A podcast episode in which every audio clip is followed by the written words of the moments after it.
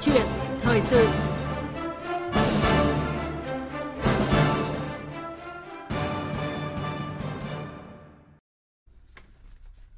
quý vị, thưa các bạn, đại dịch COVID-19 đã và đang gây tác động lớn tới mọi mặt của đời sống xã hội. Nhiều ngành nghề đã bị ảnh hưởng nặng nề bởi đại dịch. Tuy nhiên thì ngay trong khó khăn, các mặt hàng lâm sản, đồ gỗ vẫn có sự tăng trưởng vượt bậc với kim ngạch xuất khẩu đồ gỗ và lâm sản năm qua đạt khoảng gần 16 tỷ đô la, tăng trên 20% so với năm ngoái. Thậm chí thì nhiều doanh nghiệp, cá nhân kinh doanh mặt hàng này còn coi là cơ hội để phát triển sản xuất, mở rộng thị trường. Có được kết quả vượt trội đó có sự đóng góp rất lớn của công tác phát triển lâm nghiệp trong thời gian qua. Hiện nay thì dịch COVID-19 vẫn gây những tác động lớn tới mọi mặt. Điều này thì tiếp tục đặt ra nhiều thách thức cạnh tranh cho doanh nghiệp ngành chế biến lâm sản trong thời gian tới và cũng là nhiệm vụ đặt ra cho ngành lâm nghiệp tiếp tục giữ vững đà tăng trưởng, hỗ trợ người dân tại các khu vực gần rừng, phát triển rừng, làm giàu từ rừng. Và đây cũng là chủ đề của câu chuyện thời sự hôm nay với vị khách mời là ông Nguyễn Văn Diện, Vụ trưởng Vụ Phát triển Sản xuất Lâm nghiệp, Bộ Nông nghiệp và Phát triển Nông thôn.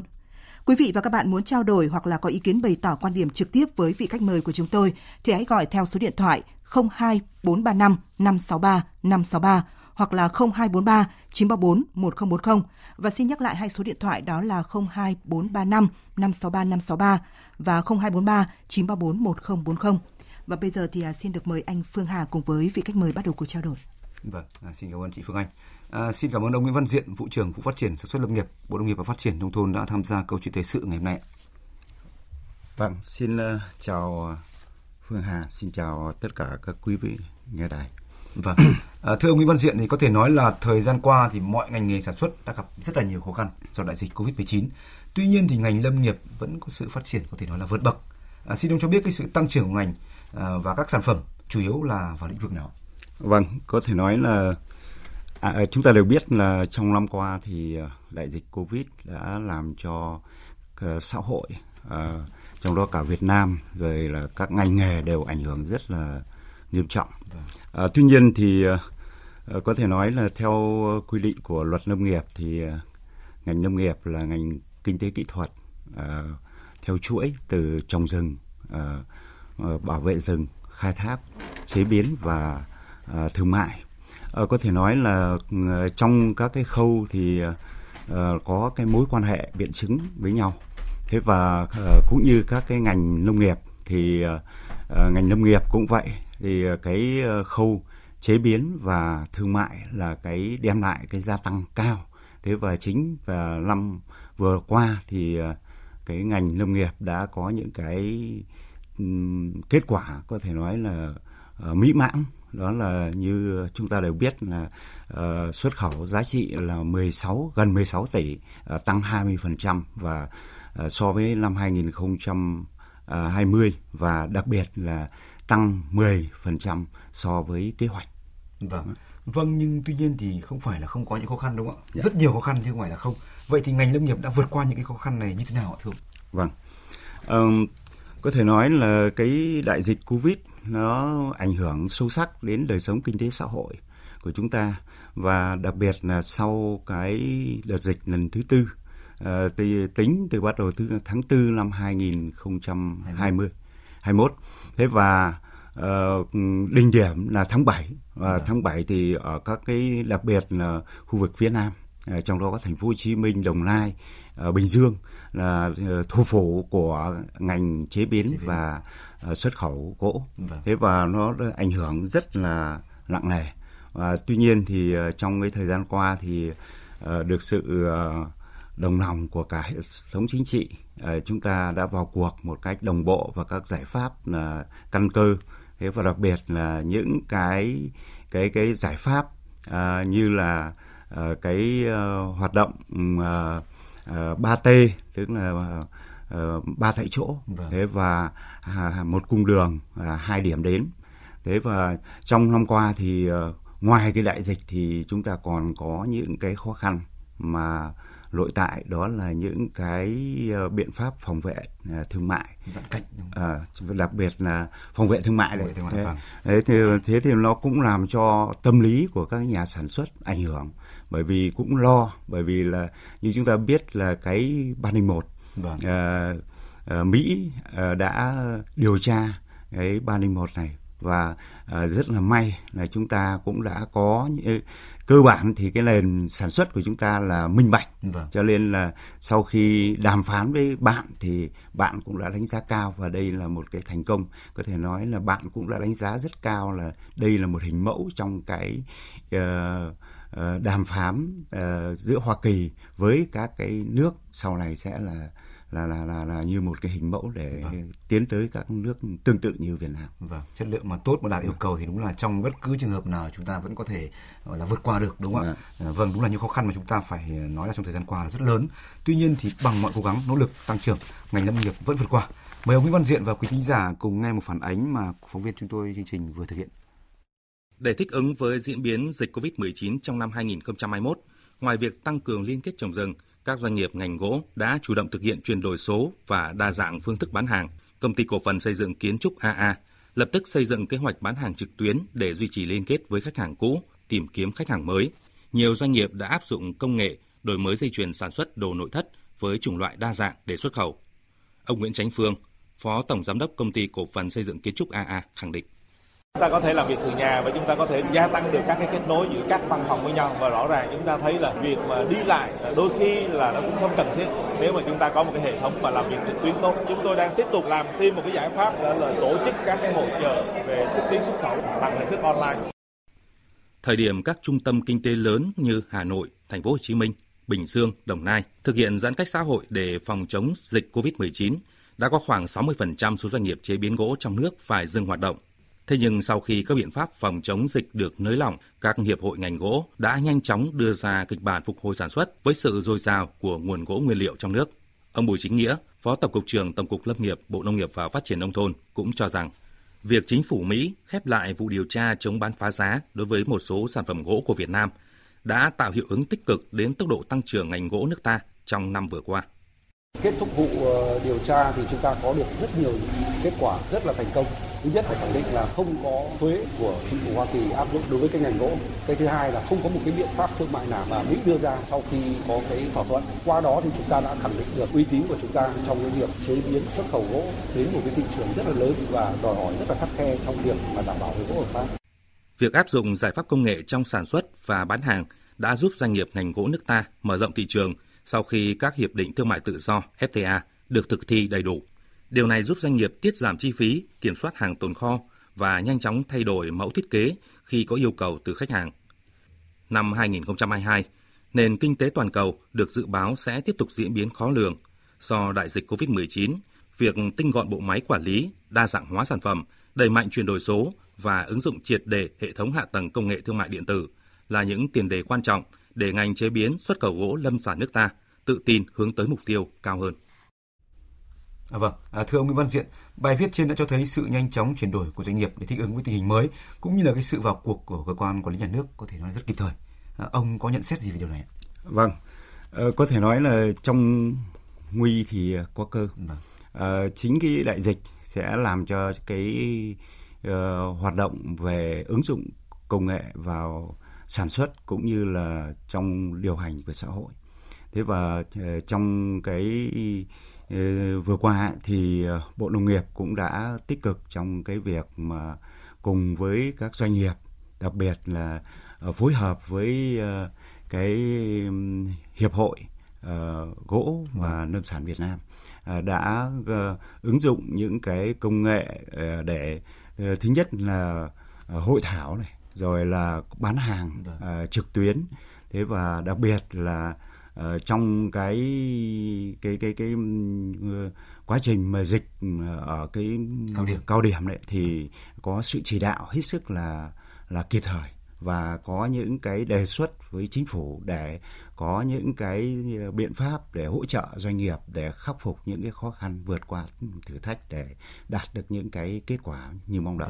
Và ngoài những cái hỗ trợ đó thì doanh nghiệp cũng là có thể nói là rất là nhanh chóng, đúng không ạ, để tìm ra những cái biện pháp phù hợp để có thể thích ứng được các thị trường. Thưa ông, nhưng mà những cái thị trường được tập trung để phát triển trong thời gian qua thì khi mà đại dịch gây tác động có thể nói là trên toàn thế giới thì cái việc vận chuyển rồi những cái giao cho khách hàng cũng rất khó khăn. Cái việc này nó khó khăn mức độ như thế nào thưa ông? Vì tôi thấy là những cái biện pháp giãn cách, những cái biện pháp mà chúng ta vừa trao đổi ấy, thì nó có thể nói rất khó khăn cho doanh nghiệp. Vâng, thưa ông.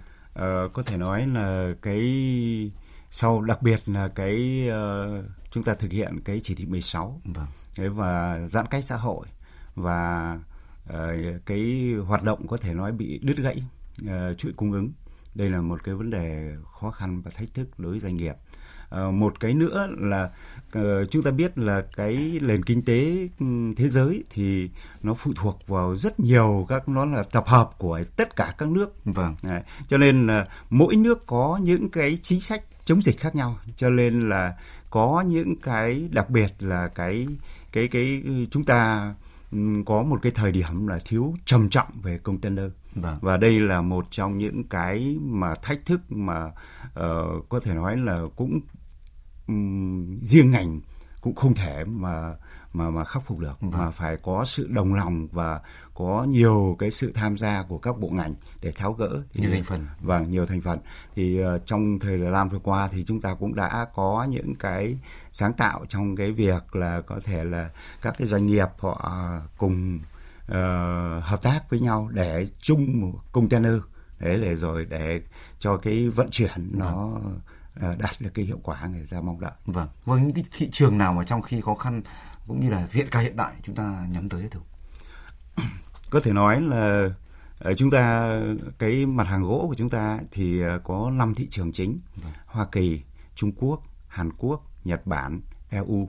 Thì đây là một cái những cái thị trường lớn và có những cái tiêu chuẩn, và về mặt tiêu chuẩn kỹ thuật cao, và với cái năng lực của các cái doanh nghiệp Việt Nam thì chúng ta đã đạt được những cái yêu cầu của họ. Và chắc chắn thì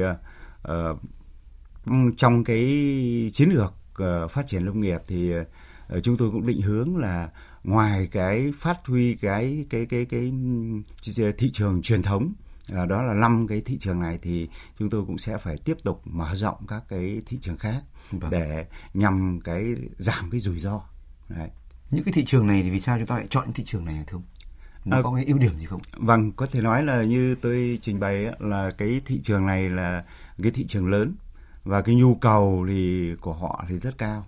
Thế và đặc biệt là họ là có thể là cơ bản là những cái nước văn minh, cho nên là sử dụng hàng hóa là có trách nhiệm, cho nên đòi hỏi cái tiêu chuẩn cũng rất là ngặt nghèo. Thế và trên cái cơ sở đó thì cũng là động lực để cho các doanh nghiệp của chúng ta tiến tới một cái sản phẩm gọi là hợp pháp và có cái giá trị cũng như là chất lượng cao. Những cái thị trường như ông vừa nói thì có thể nói là thị trường cao cấp, đúng không ạ? Khó tính. Thưa ông, kim ngạch xuất khẩu lâm sản của chúng ta thì liên tục tăng mạnh tới trên 20%, một con số có thể nói là kỷ lục. Điều đó chứng tỏ sản phẩm chất lượng của chúng ta cũng liên tục được nâng cao, đáp ứng yêu cầu tiêu chuẩn thị trường khó tính. Ông đánh giá thế nào về chất lượng các sản phẩm của chúng ta? Có thể nói là cái sản phẩm của chúng ta là chất lượng và có thể nói có đáp ứng được những cái yêu cầu của các cái thị trường theo cái phân khúc là cao cấp.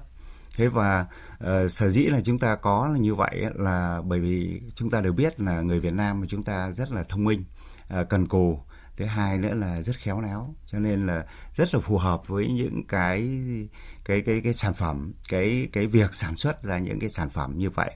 Và thứ hai nữa là chúng ta có một cái nguồn nguyên liệu hết sức dồi dào. Hiện nay chúng ta có 3.600.000 hectare rừng trồng để phục vụ cho sản xuất, chế biến và cho tiêu dùng và xuất khẩu. Là nguyên liệu đấy. Rừng nguyên liệu. Đúng là hiện nay thì đặc biệt là trong thời điểm khó khăn, các doanh nghiệp và hộ gia đình sản xuất các sản phẩm lâm sản thì đặc biệt chú ý tới tiêu chuẩn chất lượng theo đúng thông lệ quốc tế. Việc quản lý rừng bền vững cũng được biệt được chú trọng. Xin mời ông Nguyễn Văn Diện và quý thính giả cùng nghe một số ý kiến mà chúng tôi ghi nhận được. Các hộ chúng tôi làm thì cái giá thành và cái sản lượng là quan trọng nhất. Bây giờ là tham gia với FSC thì công ty thu mua giá thành cao hơn, và về cái quản lý rừng thì nó bền vững, tức là trồng cây trên đất là không bị bạc màu, và anh em có hướng dẫn kỹ thuật cho hộ gia đình chúng tôi làm. Công ty thu mua cái giá lúc nào cũng cao hơn và không bị ép giá. Nếu mà bà con làm theo đúng các cái tiêu chí của FSC thì thực tế nó rất là đơn giản mà lại hiệu quả kinh tế rất cao. Vì bà con từ xưa đến nay là vẫn hay trồng sống thì sống, không sống thôi. Nhưng nếu trồng theo cái này là cái chất lượng cây gỗ đảm bảo khối lượng của từng hát nó tăng lên rất nhiều.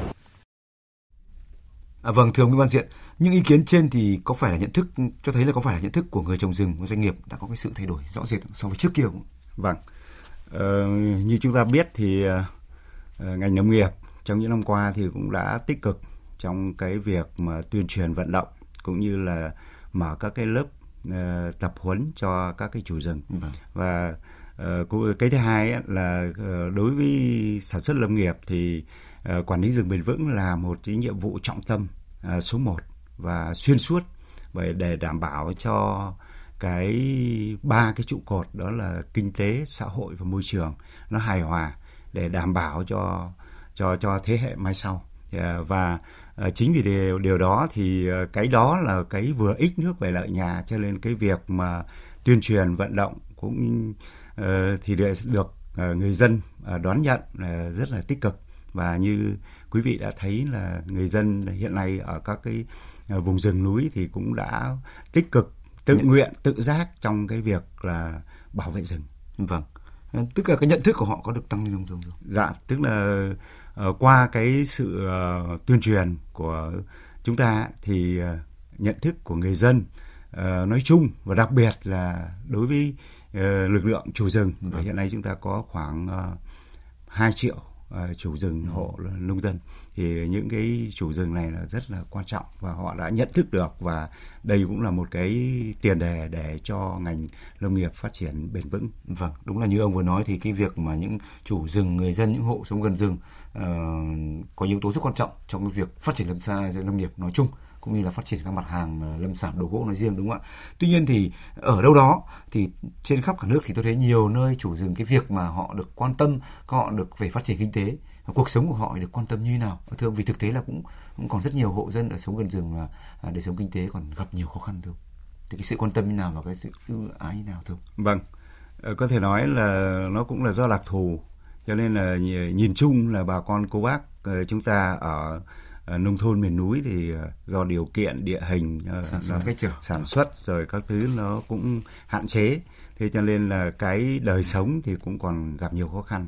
Chính vì thế mà hiện nay thì Bộ Nông nghiệp được Chính phủ giao cho xây dựng cái chính sách về đầu tư cho lâm nghiệp, thì hiện nay thì chúng tôi cũng đã có những cái chính sách để hỗ trợ cho người dân trong việc trồng rừng, đặc biệt là cho cái việc mà cái trồng các cái lâm sản ngoài gỗ, thì đây cũng là một cái thế mạnh của rừng, mà trong thời gian tới thì nhà nước mình sẽ định hướng là sẽ đẩy nhanh và đẩy mạnh cái phát triển lâm sản ngoài gỗ, thì cũng là một trong những cái tăng cái thu nhập cho người dân. Đấy. Thu nhập của người dân thì người dân sống gần rừng, chủ rừng thì trong năm qua thì theo khảo sát của ông của ngành lâm nghiệp thì có tăng lên không, thưa? Như chúng ta đều biết thì cái GDP của đất nước tăng, cho nên là cũng qua đó thì cũng và có cùng với cái nhiều cái chính sách của nhà nước, cho nên là đời sống của người dân ở vùng miền núi thì đã được nâng lên và được cải thiện rất là rõ rệt. Và đấy là cũng là những cái minh chứng cho các cái xã mà được đạt chuẩn nông thôn mới. Nông thôn mới, vâng. Tuy nhiên thì ở rất nhiều địa phương chúng tôi thấy cái tình trạng mà lực lượng kiểm lâm, quản lý lâm nghiệp cũng có phản ánh là cái việc chủ rừng mà có những cái vùng, đặc biệt là cái việc quản lý của chủ rừng ấy, còn chưa chặt chẽ, và khi xảy ra những hiện tượng cháy rừng hay là việc vi phạm những quản lý về lâm nghiệp thì hầu như lực lượng chủ rừng đổ tại trách nhiệm cho lực lượng kiểm lâm, quản lý lâm nghiệp ở đấy. Vậy thì cái tình trạng này thì ông đánh giá thế nào?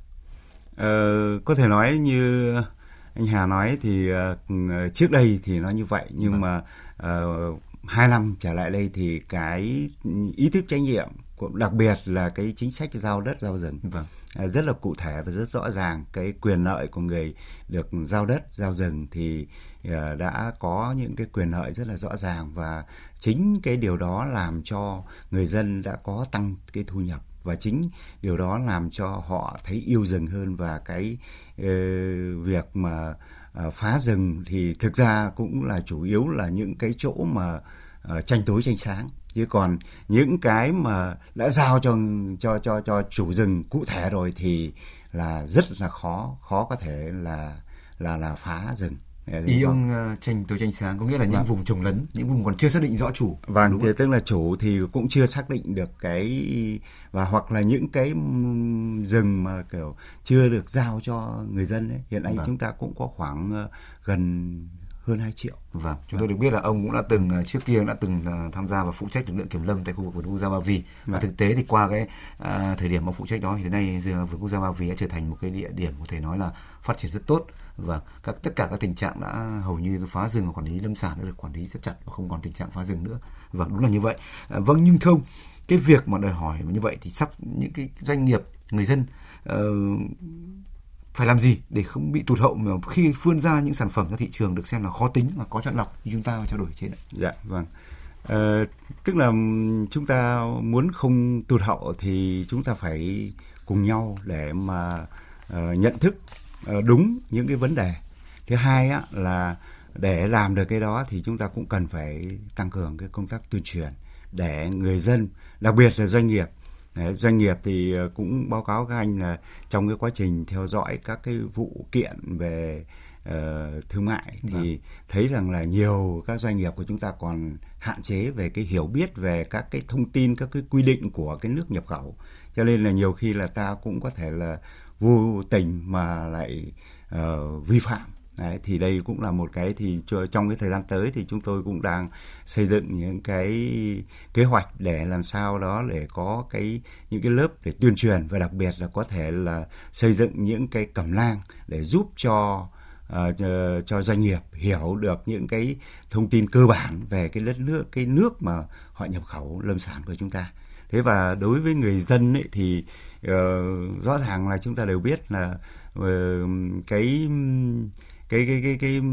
thị trường họ khó tính ấy, là họ tiêu dùng là có trách nhiệm, cho nên là họ đòi hỏi là không chỉ là cái chất lượng của sản phẩm mà cái nguồn gốc của sản phẩm nó phải rõ ràng. Thứ hai nữa là phải được đảm bảo là quản lý rừng bền vững, và cái nguyên liệu đó là phải nguyên liệu sạch.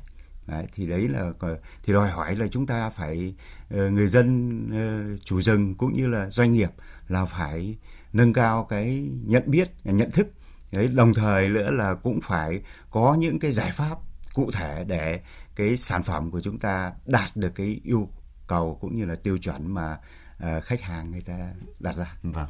Bên cạnh đó thì những cái hiệp định mà chúng ta ký kết trong thời gian qua thì theo ông có giúp gì, cũng như là giúp thế nào, và cũng như là tạo được thuận lợi thế nào cho cái việc mà xuất khẩu các sản phẩm đồ gỗ và lâm sản của chúng ta, cũng như là gia nhập các thị trường có thể nói như ông nêu là thị trường khó tính trên thế giới thôi? Vâng, thì vừa rồi thì chúng ta có thể nói là nhà nước mình đã đi, có lẽ là đi sớm và phù hợp với cái xu thế.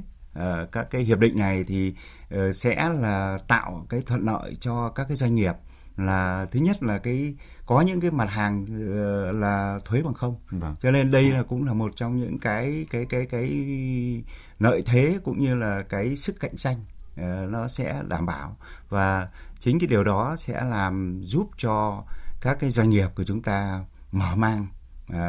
Khi mà chúng ta làm ăn có lãi thì rõ ràng là chúng ta sẽ có cái đầu tư, cho nên là ngày càng sẽ cái doanh nghiệp của chúng ta ngày càng mạnh lên. Chúng tôi cho rằng như vậy. Hiện nay chúng ta rất là quyết tâm mà để giải quyết các cái việc liên quan tới rừng và quản lý rừng bền vững. Ông nhận xét thế nào về cái việc mà những chứng chỉ rừng bền vững, cũng như là cái việc mà trước kia ta thường gọi là cho thuê môi trường rừng, giữ rừng? Hiện nay thì là câu hỏi nó cũng khác đi. Tuy nhiên thì ông đánh giá thế nào về những cái vấn đề này đối với việc quản lý rừng bền vững không? Vâng, quản lý rừng bền vững thì tôi đã nói rồi, tức là nó là nhiệm vụ trọng tâm của ngành nông nghiệp, và nó sẽ xuyên suốt trong cái quá trình, bởi vì như chúng ta đều biết là rừng có vai trò hết sức quan trọng đối với phát triển kinh tế. Thế về nói về cái thuê môi trường rừng ấy, thì chúng ta cần phải tức là chúng ta đây là cái việc làm mới, cho nên là chúng ta cũng có những cái, hiện nay thì cũng có một số các cái điểm, ví dụ như ở vườn quốc gia Ba Vì cũng đã triển khai cái thuê môi trường rừng. Thì vậy là như anh cũng đã biết đấy, tức là thì hiện nay là do là đời sống người dân nâng cao, cho nên là cái việc mà mà ý thức trách nhiệm, vì nếu mà họ phá rừng thì không còn cái cơ sở để mà du lịch nữa. Thế cho nên là họ không có không có công ăn việc làm, cho nên là chắc chắn là họ phải có trách nhiệm bảo vệ.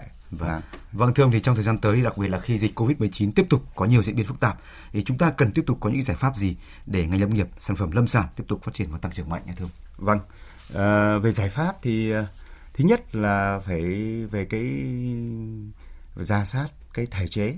Cái thể chế hết sức quan trọng. Nếu mà chúng ta có cái thể chế mà phù hợp với quy luật phát triển thì sẽ thúc đẩy cái ngành phát triển. Thì trong cái thời gian tới này thì ngoài cái việc là xây dựng cái nghị định chính sách đầu tư trong lâm nghiệp thì còn phải sửa đổi bổ sung một số cái nghị định như 118 về sắp xếp đổi mới và phát triển cái hoạt động của các công ty lâm nghiệp.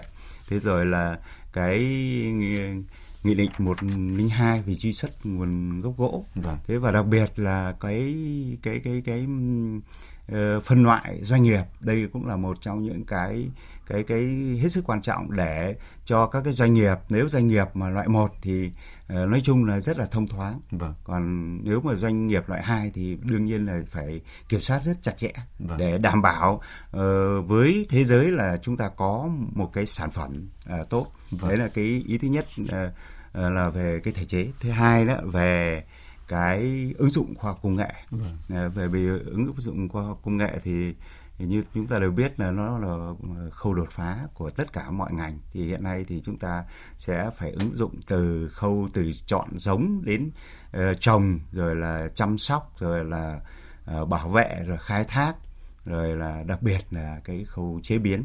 Và cái khâu mà thương mại điện tử thì cũng đang là cái hết sức cần. Thế và cái thứ ba là về các cái tổ chức, thí dụ như là bây giờ mình phải tổ chức làm sao có cái nguồn nguyên liệu tốt. Thứ hai nữa là cái doanh nghiệp cũng phải đổi mới về, thứ nhất ngoài cái đổi mới công nghệ thì cũng đổi mới về cái quản trị. Thế rồi là cái đầu tư về hạ tầng.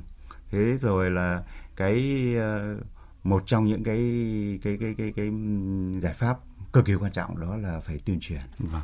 Tuyên truyền thì là một cái mà có thể nói là hiệu quả rẻ mà sẽ hiệu quả cao. Có thể thấy rõ là cái công tác tuyên truyền cũng là rất quan trọng, đúng không? Vâng, thưa ông, có thể nói là trong thời gian qua và hiện tại thì có thể ngành lâm nghiệp gặp rất nhiều khó khăn do đại dịch Covid-19. Tuy nhiên thì bằng tất cả mọi cố gắng nỗ lực của ngành, của địa phương, của chính quyền địa phương cũng như là của người dân, doanh nghiệp, thì ngành lâm nghiệp vẫn có thể nói là vẫn đạt giá trị xuất khẩu rất là cao, và trong năm tới thì bằng rất nhiều giải pháp cũng như cái vấn đề mà ông vừa nêu thì ngành lâm nghiệp chắc chắn sẽ tiếp tục gặp những vấn đề và thắng lợi nữa trong thời gian tới. Và một lần nữa xin cảm ơn ông Nguyễn Văn Diện, vụ trưởng vụ phát triển lâm nghiệp, vụ phát triển sản xuất lâm nghiệp, bộ nông nghiệp phát triển nông thôn đã tham gia chương trình.